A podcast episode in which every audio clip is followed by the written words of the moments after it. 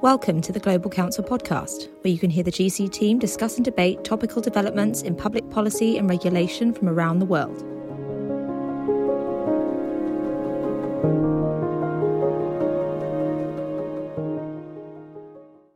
Hello and welcome. My name is Giorgio, and I'm a senior associate in the energy practice at Global Counsel. Today, we'll be discussing the energy prices crisis, its origins, geography, implications for industry, and most importantly, what to expect from governments uh, addressing the issue in Europe and beyond. Joining me are three distinguished colleagues across the Global Counsel office. We have Lilah Howson-Smith, a senior associate in our London office covering UK politics and policy. Ahmed Helal, a practice lead in our MENA region, currently based in New York. And last but not least, also Frederick Michell, who is an associate in our Central and Eastern Europe practice and following Russia.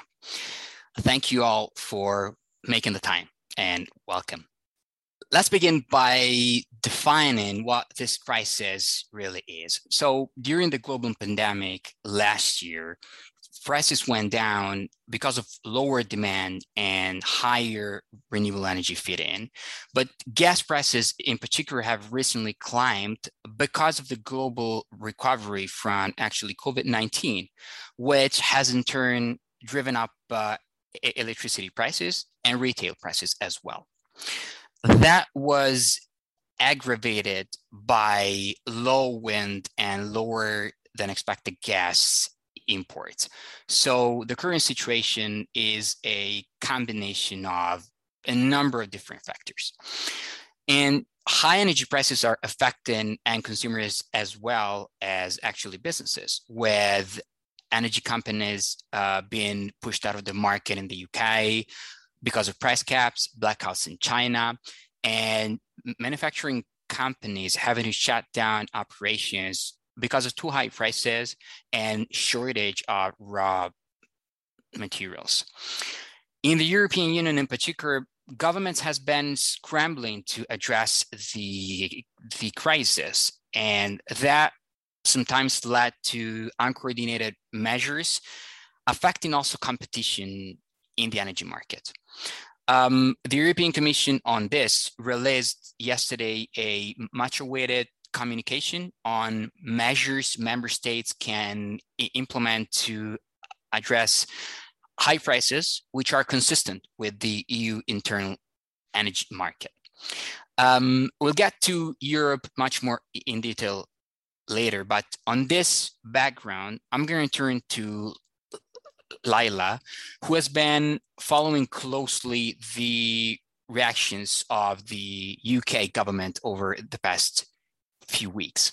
Great. Thanks, Giorgio. And I think that really kind of sets it in context in the UK. And I think the thing to say about the UK is that industry leaders from energy intensive um, sectors have been really quite vocal about high costs being a threat to their business. They are not protected by the price cap that exists only in the domestic market. And in some cases, um, when we're talking about energy intensive sectors, this means that 40% of their overall operating costs are energy. But what is interesting is that the UK government was initially quite reluctant to intervene. They weren't in favour of extending the price cap to non domestic areas, which is what a lot of the sector was kind of arguing for. And their view was that many of the companies that were kind of impacted were already being quite heavily subsidised, particularly in areas like steel and ceramics, because of kind of competitive pressures elsewhere. But over time, the business department have really realized that these if these sectors are kind of forced to restrict operations, it's going to really augment the existing problems in supply chains in the UK, which we've already kind of seen play out through petrol shortages and kind of concerns about food on the shelves because of these HGV driver shortages and other raw material shortages. The impact is really going to look quite significant. Um, and I think there was also a bit of a lack of understanding that some of the sectors that were particularly imp- impacted are the ones that sort of produce the raw materials that underlay many of the UK's kind of wider supply chains. So I think the business department has sort of gradually come around to the idea that you've got to do something on this. but the Treasury remains really reluctant to give away subsidies or look like they're kind of giving handouts. So you've kind of had this emerging row over last weekend between the business department and the Treasury about how and what funding is announced. Now looks like the Treasury will provide support in maybe the form of loans with conditions attached, and that this could be allocated at the forthcoming spending review, which is the big kind of fiscal event um, at the end of at the end of the month. The, the condition that they're arguing for is in these sectors, fine, we will offer some loans, but they will have stringent conditions, and particularly around dividends and bosses bonuses. So they'll have to prove that this is value for money. And then there's a separate conversation going on longer term about how the UK government makes its generation mix much less reliant on gas. The interesting thing is whether that's then cut across by a kind of wider um, sort of medium term argument that actually what the UK should really be doing is investing in gas storage, which is something that they really haven't done to the same extent of um, the European um, countries in the European Union. So there's a kind of still a medium to long term way that this will play out, but I think we're seeing kind of the culmination of it probably in the spending review at the end of the month. Yeah, so thank you very much, Lilah. I, I think there's lots of very interesting points that you brought up. Uh, I just mentioned two before we turn to Ahmed. Um, and I think it's very interesting to compare, in particular, how the UK government um, has been reacting to the situation with what the different member states and the European Commission in the European Union have done. Uh, and I think yesterday in the communication on energy prices, the Commission had, on the one side, really pushed, in actuality, member states to really support both the end consumers as well as businesses. Um, of course, within the boundaries of the state aid regulatory framework, uh, which is pretty strict in the European Union.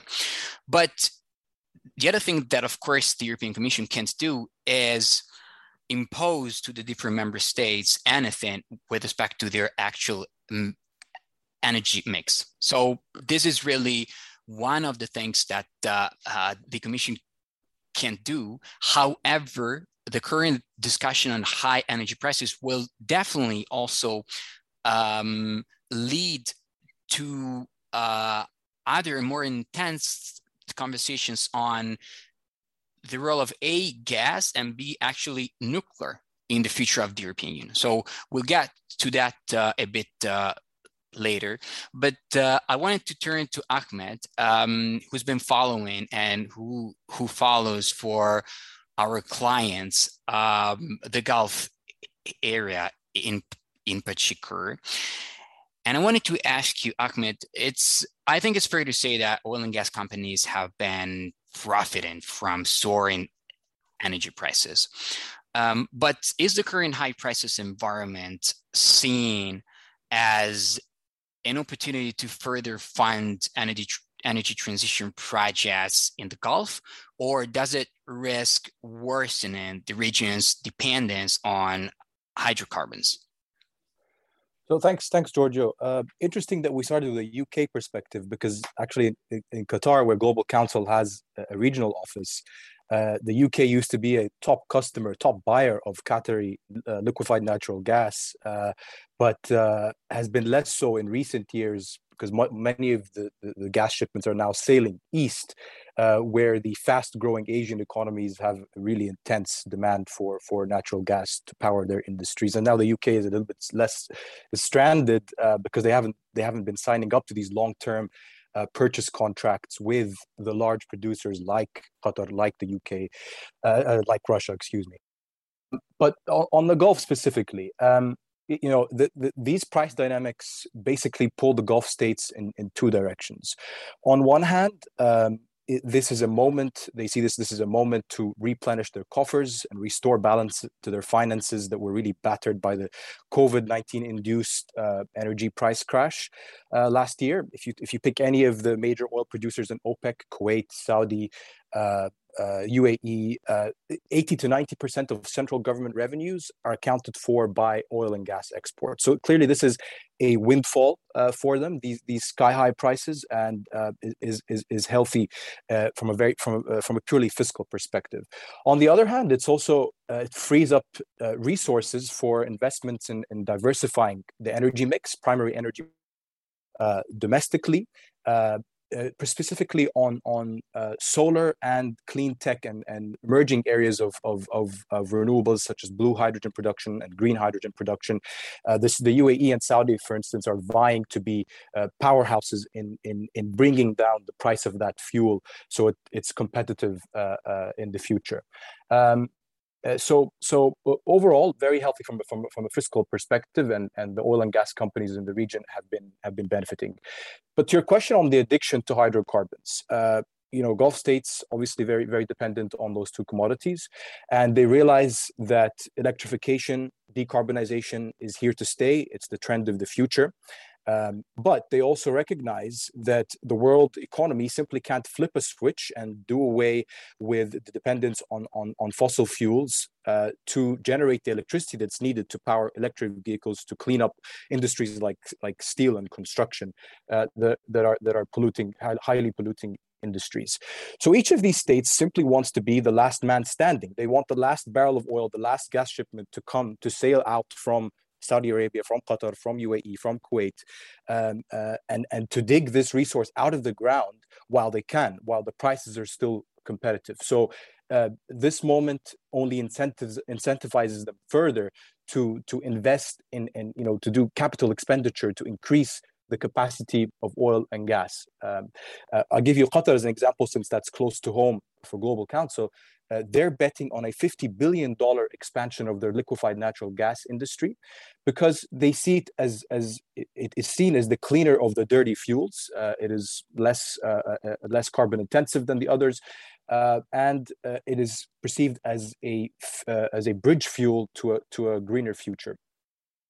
Uh, a last point on the pricing of, of gas right now, and gas in particular for European consumers, it's what's heating overwhelmingly, it's what's heating European homes in, in winter, it's what's powering industry. Uh, uh, because they've been trying to move away from from from uh, coal, uh, for instance. Um, the Qataris, you might think, would be delighted, but actually, they're they're they're not rejoicing at this moment of of sky high prices. Uh, they fear a backlash on the demand for natural gas. Uh, the energy minister of Qatar recently said that an unhealthy, uh, a, a, an unhappy customer is a customer that won't buy.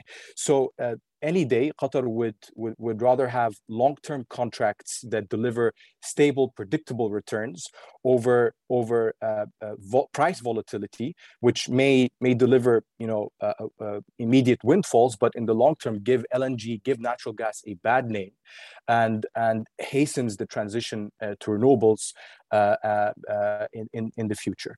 So um, they are in it. The Qataris are in it for the long haul. The Gulf in general is in it for the long haul in terms of fossil fuels to to get the most out of it while they can.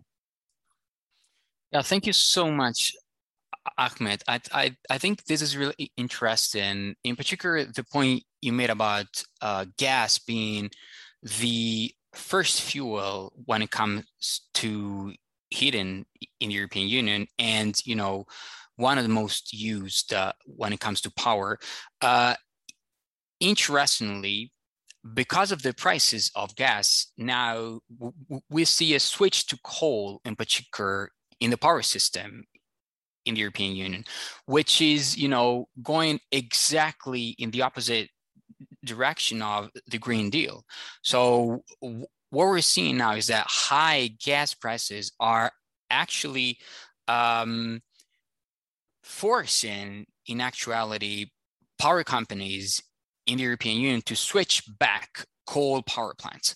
If we think of Germany, um, there is a mandatory coal phase out by 2038.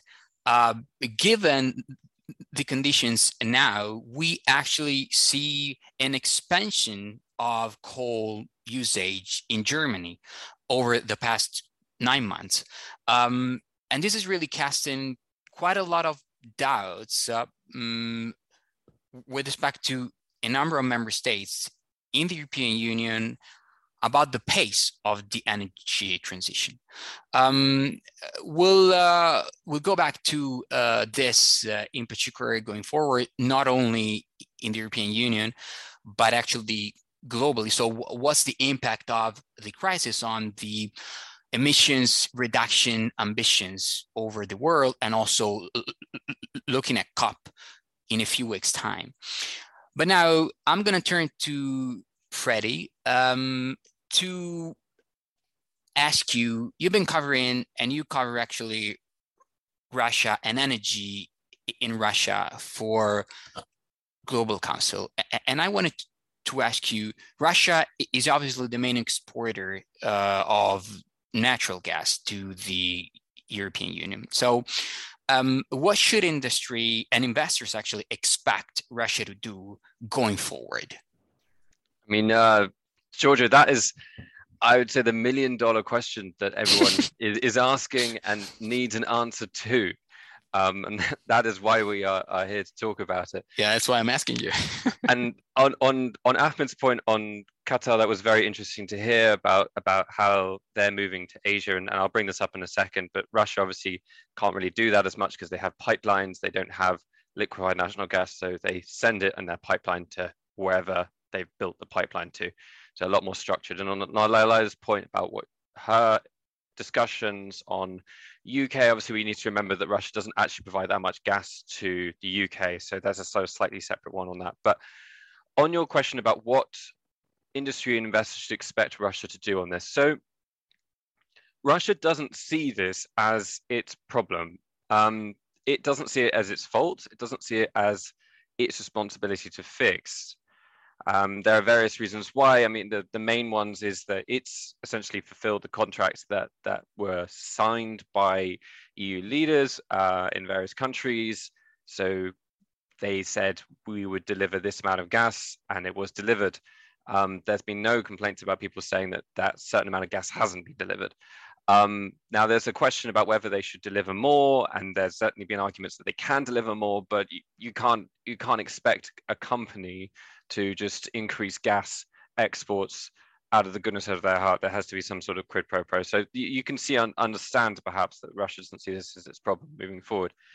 Um, but if we're talking a bit about what will happen in the future rather than what's happening right now, Russia, like like Ahmed was talking with, with uh, Qatar, it, doesn't want to lose the EU as it is its customer of gas. It doesn't. It does. It can't afford to do that. It can't go to. It does have some Asia work with China and stuff, but it, it really does need Europe to buy its gas. So it's not going to be a position, I doubt, where Europe will go cold. I don't think there'll be a situation where people will um, be so without gas that they'll question the relationship with Russia. Russia needs to be seen as the angel in this uh, that saves Europe from a cold winter rather than the devil who stops them from getting any gas at all. Um, that being said, there will definitely be conditions that Russia will add to this. Um, you probably expect them to have a requirement on longer term contracts. Uh, maybe there'll be some political statements on support for Nord Stream 2 um, and so on and so forth. So they're, they're definitely going to leverage the situation um, to the best of their ability, and particularly to make sure that they can continue to supply gas and, and also to think about the future as well, that they want to be talking about hydrogen um, and they want to be talking about sort of how they can move forward on oil as well in the future. Um, I mean, one thing we should probably talk about is is Ukraine in this one. So Ukraine had a, a meeting with the EU last week. Uh, they had a summit uh, to talk about Nord Stream two, the uh, the very awkward and controversial pipeline of Europe, and you can imagine what Ukraine said. They were very against Nord Stream 2. Um, inevitably, they would be because it, it, undermines their entire energy um, business model. Um, the EU did offer some sort of reassurances on this, but uh, unfortunately for Ukraine, it is a it is a sort of minor player in this. Uh, Russia will provide energy, and Europe will buy it. Um, there might be some assurances to Ukraine that they won't lose everything and that they can get some supply, uh, but I, I, doubt there'll be much much beyond that on the sort of major concessions to them. Moving to Nord Stream 2, that awkward discussion topic for all involved. will it be something that Russia will exploit for its benefit in this? Yes, it will. It will definitely be looking to get uh, more concessions on it. Uh, it will definitely be looking for more people to rely on, on Nord Stream 2 in the future and get it up and running. But we have to remember that this is something that German regulators are handling. This isn't something the US is handling. This isn't really European Commission's work. So there's very little that um, other countries can do. You know, they can sign a, a gas deal with Bulgaria or Hungary or France or, or whoever, but that's not going to change the Nord Stream 2 outlet. So I wouldn't put too much weight on this idea that Russia's sort of holding out for some sort of miracle um, switch that will turn on Nord Stream 2 and then it will supply gas. Um, but yeah, they're the main points. Um, happy to pick up on other stuff uh, as as required. Yeah, thanks so much, Freddie. This is uh, there's a lot, in fact, to unpack um, in what you mentioned, and I think we'll get to a few of the points uh, you raised later on. Um, one very interesting point, and I'm coming back to you know my uh, you know my home, the European Union, is the you know the possibility that a number of member states uh, uh, have raised to for the European Commission to actually begin exploring the possibility of joint natural gas purchase mechanisms um, to better negotiate, you know, uh, with uh, uh, with country such as Russia in particular. Um, this, as we mentioned earlier on, was one of the many issues that the European Commission has raised in the communication that they uh, released yesterday.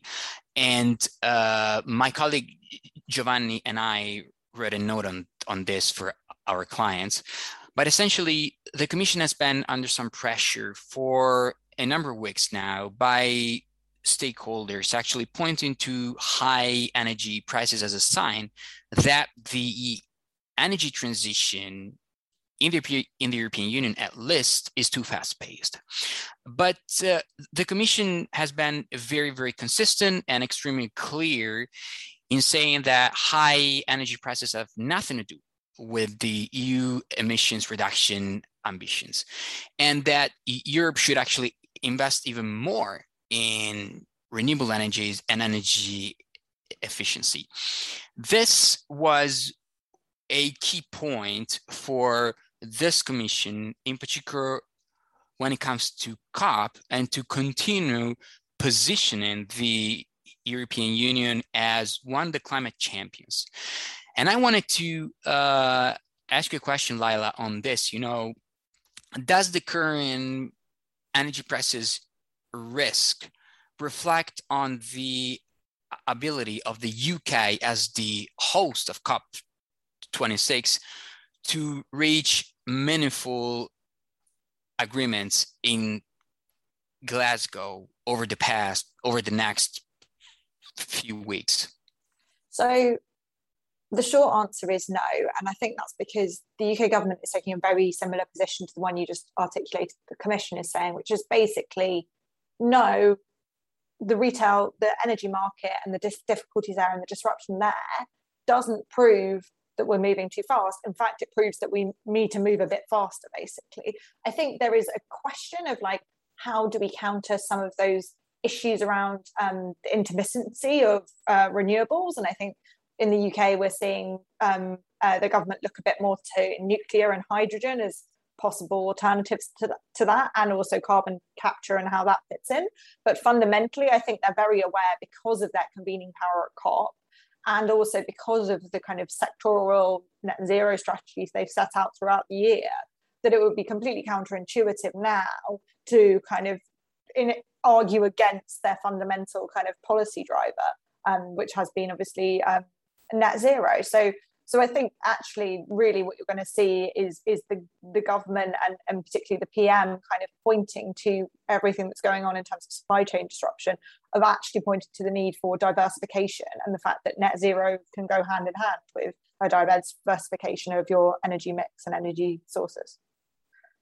Yeah, that's uh, that's uh, very interesting. And I think it really completes the picture when it comes also to you know what uh, uh, the role of COP it, it is and what's uh, supposed to actually mean uh, globally. I'll turn to Ahmed uh, on this.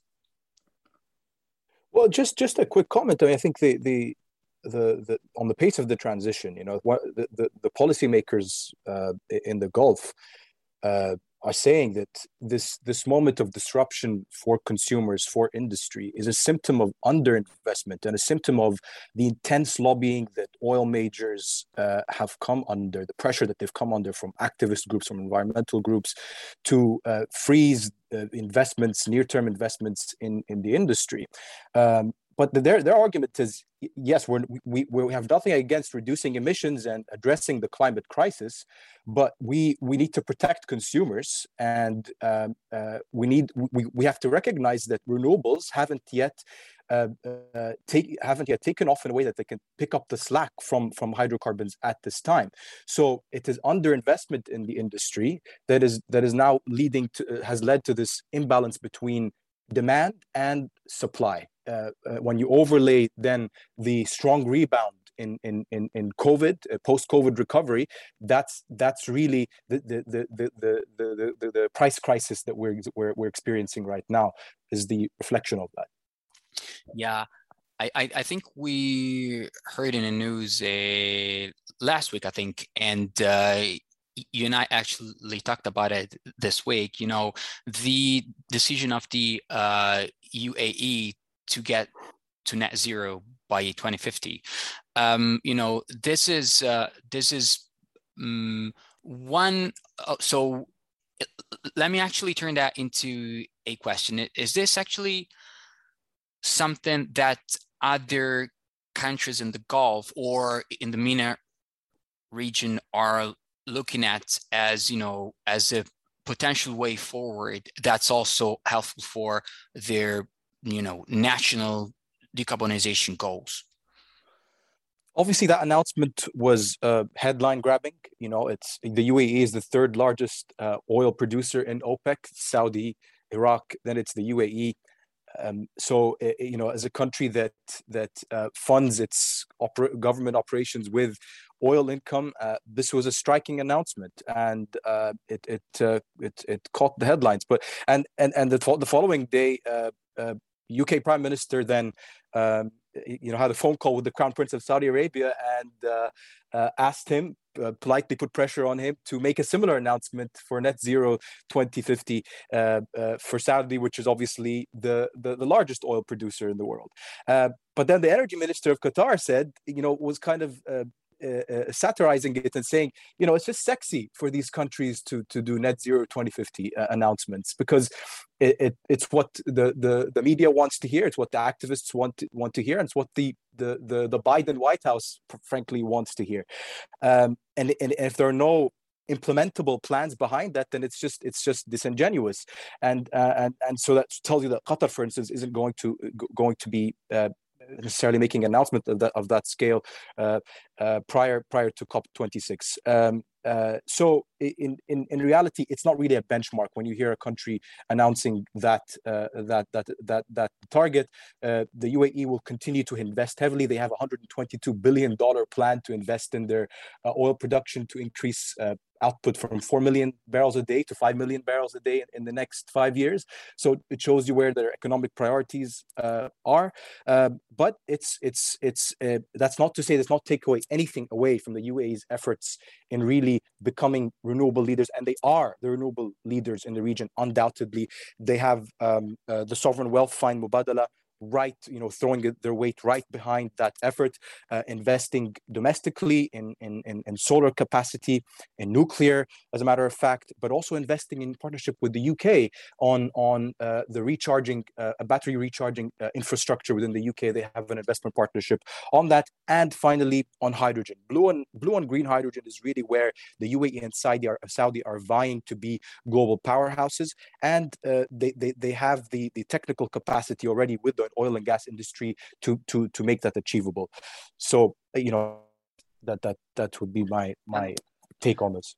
I I agree, Ahmed. I think yeah. with with the situation going on with Russia, it's exactly the same. Is that that they're looking for the next big uh, energy thing. I mean, countries like um, UAE and Qatar and and Russia are all the same in as much as that they've they've managed to get customers for energy and they don't want to lose it when this situation ends. Because I mean, if we bring this back to the gas crisis that we're talking about, to many this sounds like a kind of advantage to countries that produce energy, but it's not really an advantage. It's more a symptom of a system that is going through immense change right now. If we look at the reasons why the gas crisis is actually happening, a lot of them are due to the fact that there's renewables coming on and there's a lack of gas storage happening. So it's a transitioning market that we're seeing. And that's what really kind of scares and keeps Russia up at night is that it wants to make sure that it's on the right side of the transition, that it can provide whatever the best um, energy product is in the future because they need to keep that that customer base. And I, I, think, unlike in in Qatar or or UAE's approach, as I mentioned earlier, we've got pipelines going from Russia to the Europe, which you can't just get rid of or move. So you've got to find something to put through them. It could be anything, but if we can put hydrogen through it, then that's fantastic. So there's definitely going to be a race going on for making sure that that these countries provide the energy that Europe needs in the future, whatever it will be.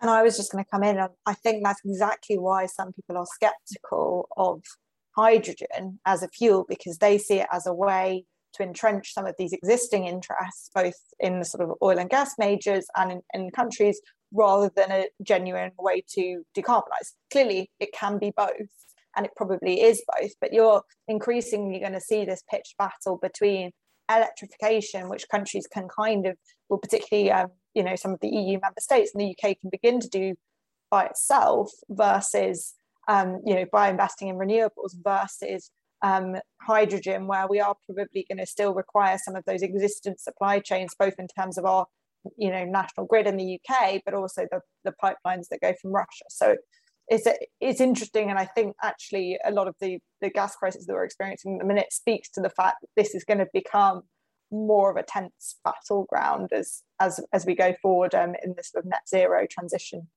um, period. But Lilah, I have a question actually on, on that that I've been meaning to ask you for a while. Actually, we, as I mentioned earlier, we've got the fact that Russia doesn't actually provide that much gas to to UK. It does to Europe, but not as much. About I think it's about five percent to UK.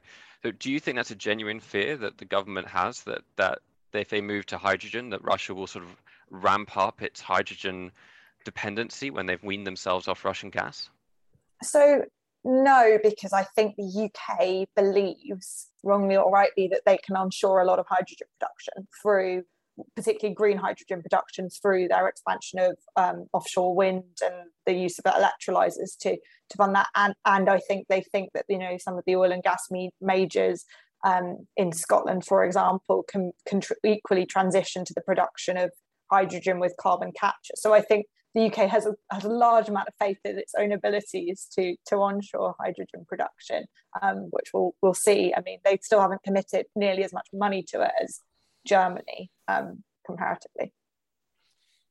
Yeah, I think that's the point about hydrogen uh, is a very interesting one.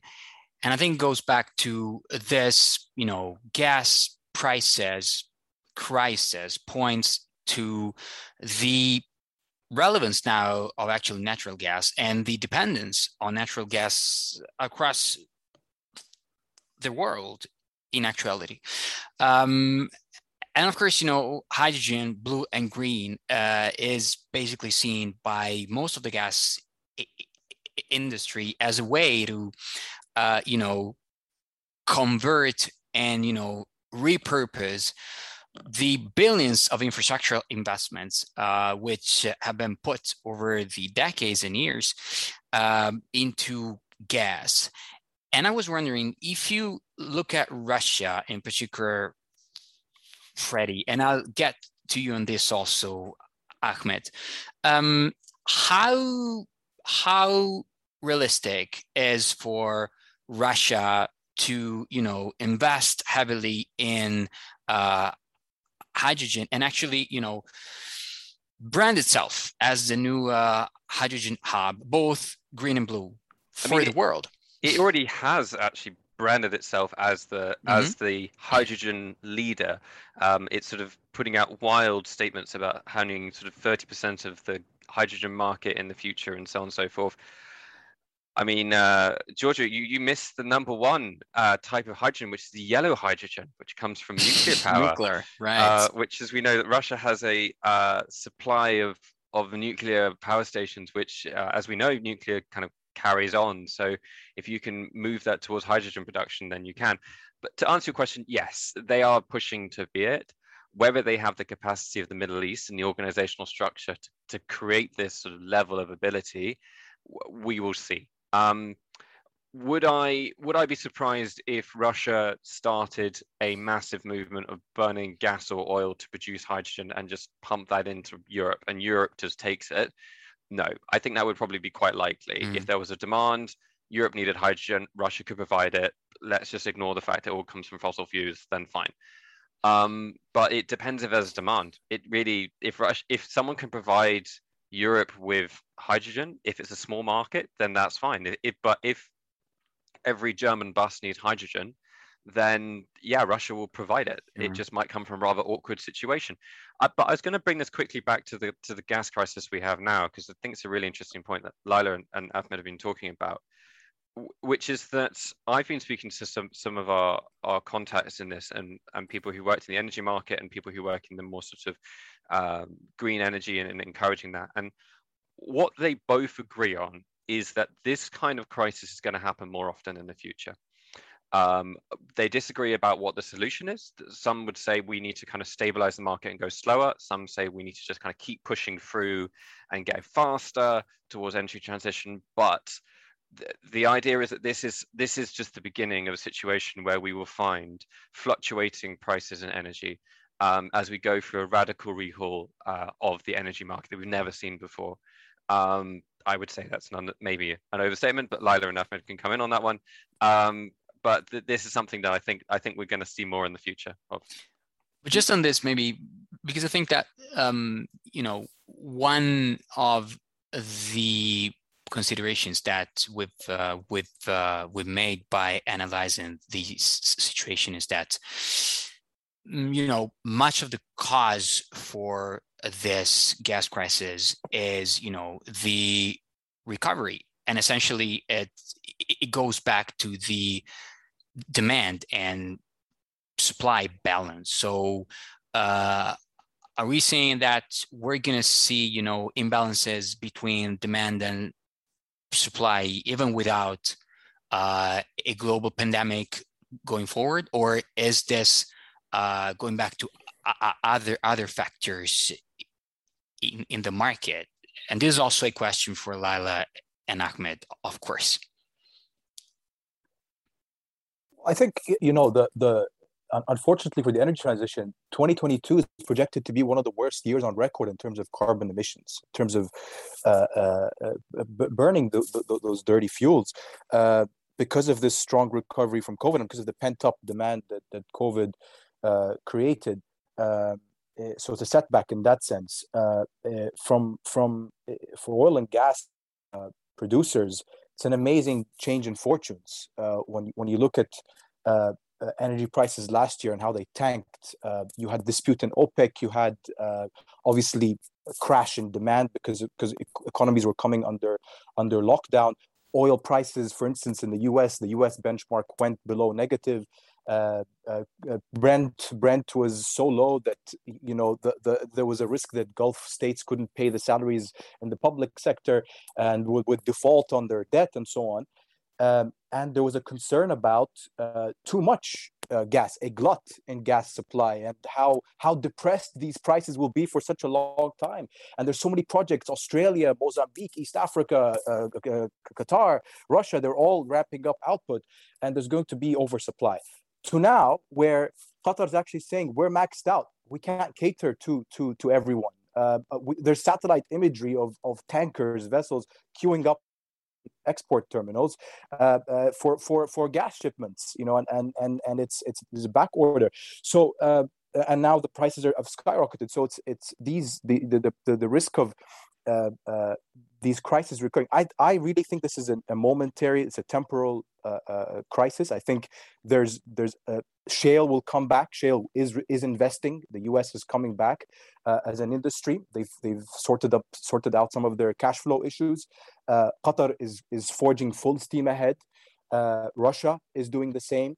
Australia now that now that their economies are rebalancing post COVID, they will have the resources to reinvest in these projects, and they will become more economic.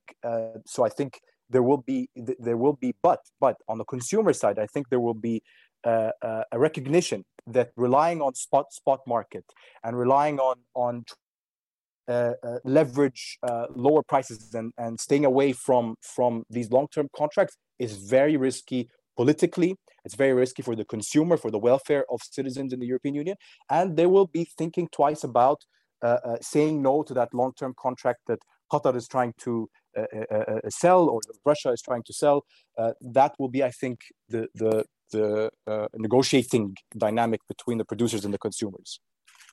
Yeah, I really agree with everything Ahmed said. Particularly, I think basically what we're getting at is that the change will be the question around resilience, and and that's the sort of long term shift in mentality. I agree. I think it's a short, reasonably short term issue. I mean, the problem in the UK is it's tied up in some other supply chain issues and commodity pricing issues. But but I think it's reasonably short term. But it's going to make um, the UK government, I think in particular, think about um, given that we are thinking about this huge transition, how do we encourage greater resilience in the market and particularly the domestic market, where we thought we'd solved everything through having an energy price cap? You know, clearly that that hasn't been sufficient. So what what what kind of regulation do we need to be introducing into the retail energy ma- market to ensure that people aren't just making these quite um, and providers and utilities aren't just making these quite short term decisions um, and basically ineffectively he- hedging.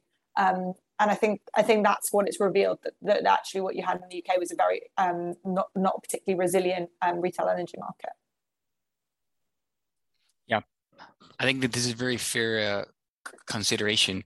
Um, you know, hedging. I think it's been uh, you know indicated as one of the best ways to uh, avoid these crises but you know number one um, it's not always possible to actually hedge that far into yeah. the future and, and and two most importantly hedging actually comes with a cost so you basically have to balance the opportunity uh, with the cost uh, ahmed you wanted to also come in on this um, I, I, no, I mean, I was, I was, I was interested. I mean, it, it's interesting. The U, the U.S. Actually, we haven't talked much about the U.S. Uh, perspective on this. You know, um, from the Gulf Gulf point of view, the U.S. is is a is a player that was kind of a curveball because uh, it was a sleeping giant. You know, uh, the U.S. was a major net importer uh, of, of of energy, and now they're net exporters. And uh,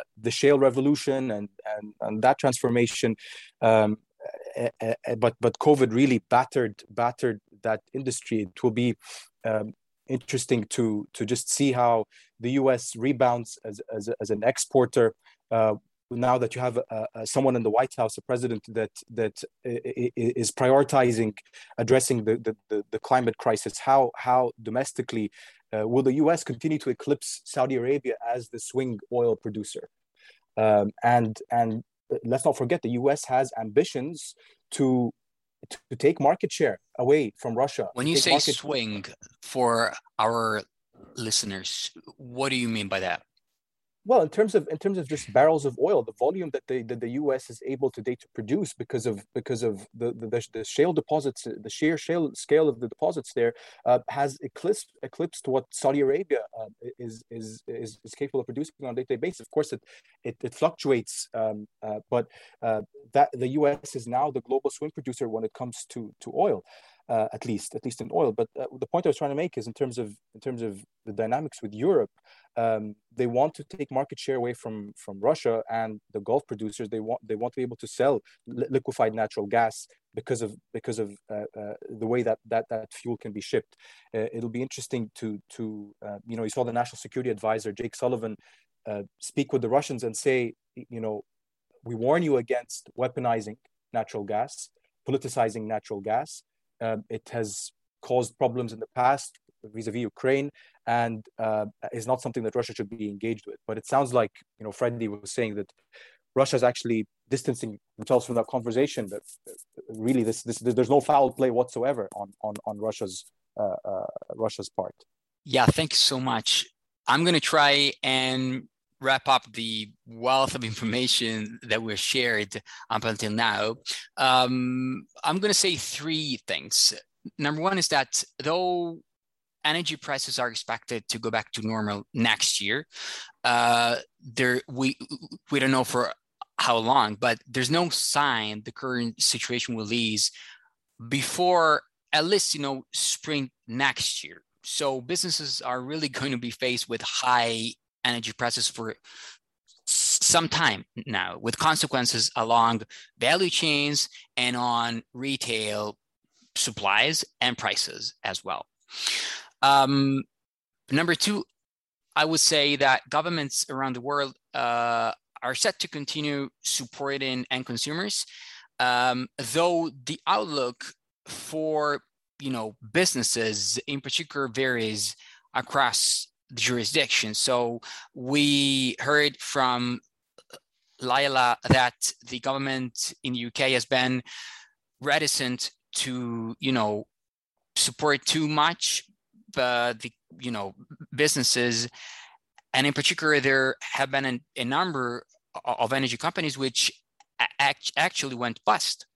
Uh, whilst on the other, you know, opposite of uh, the spectrum, you have the European Union and European member states who have been actually encouraged by the Commission to assist businesses with money, with actually resources.